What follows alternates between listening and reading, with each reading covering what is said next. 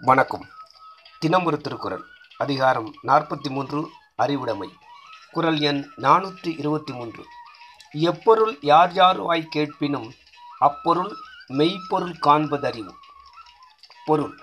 எந்த பொருள் யார் சொல்ல கேட்டாலும் அந்த பொருளின் உண்மையான தன்மையை ஆராய்ந்து அறிவதே அறிவாகும்.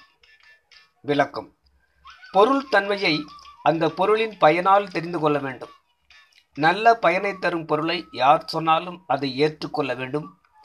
பகைவரோ நண்பரோ உயர்ந்தவரோ தாழ்ந்தவரோ சொல்பவர் யாராக இருந்தாலும் சொல்லப்பட்ட பொருளின் பயனை அறிந்து பொருளை எடுத்துக்கொள்ளச் செய்வது அறிவின் செயலாகும். எப்பொருள் என்றது பேசப்படின் பொருளின் உயர்வு இழிவை குறிப்பது.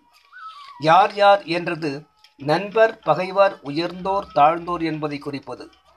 உயர்ந்தோர் நண்பர் ஒரு கால் தாழ்ந்த பொருளை கூறினும் நட்பும் உயர்வும் கருது ஏற்கக்கூடாது.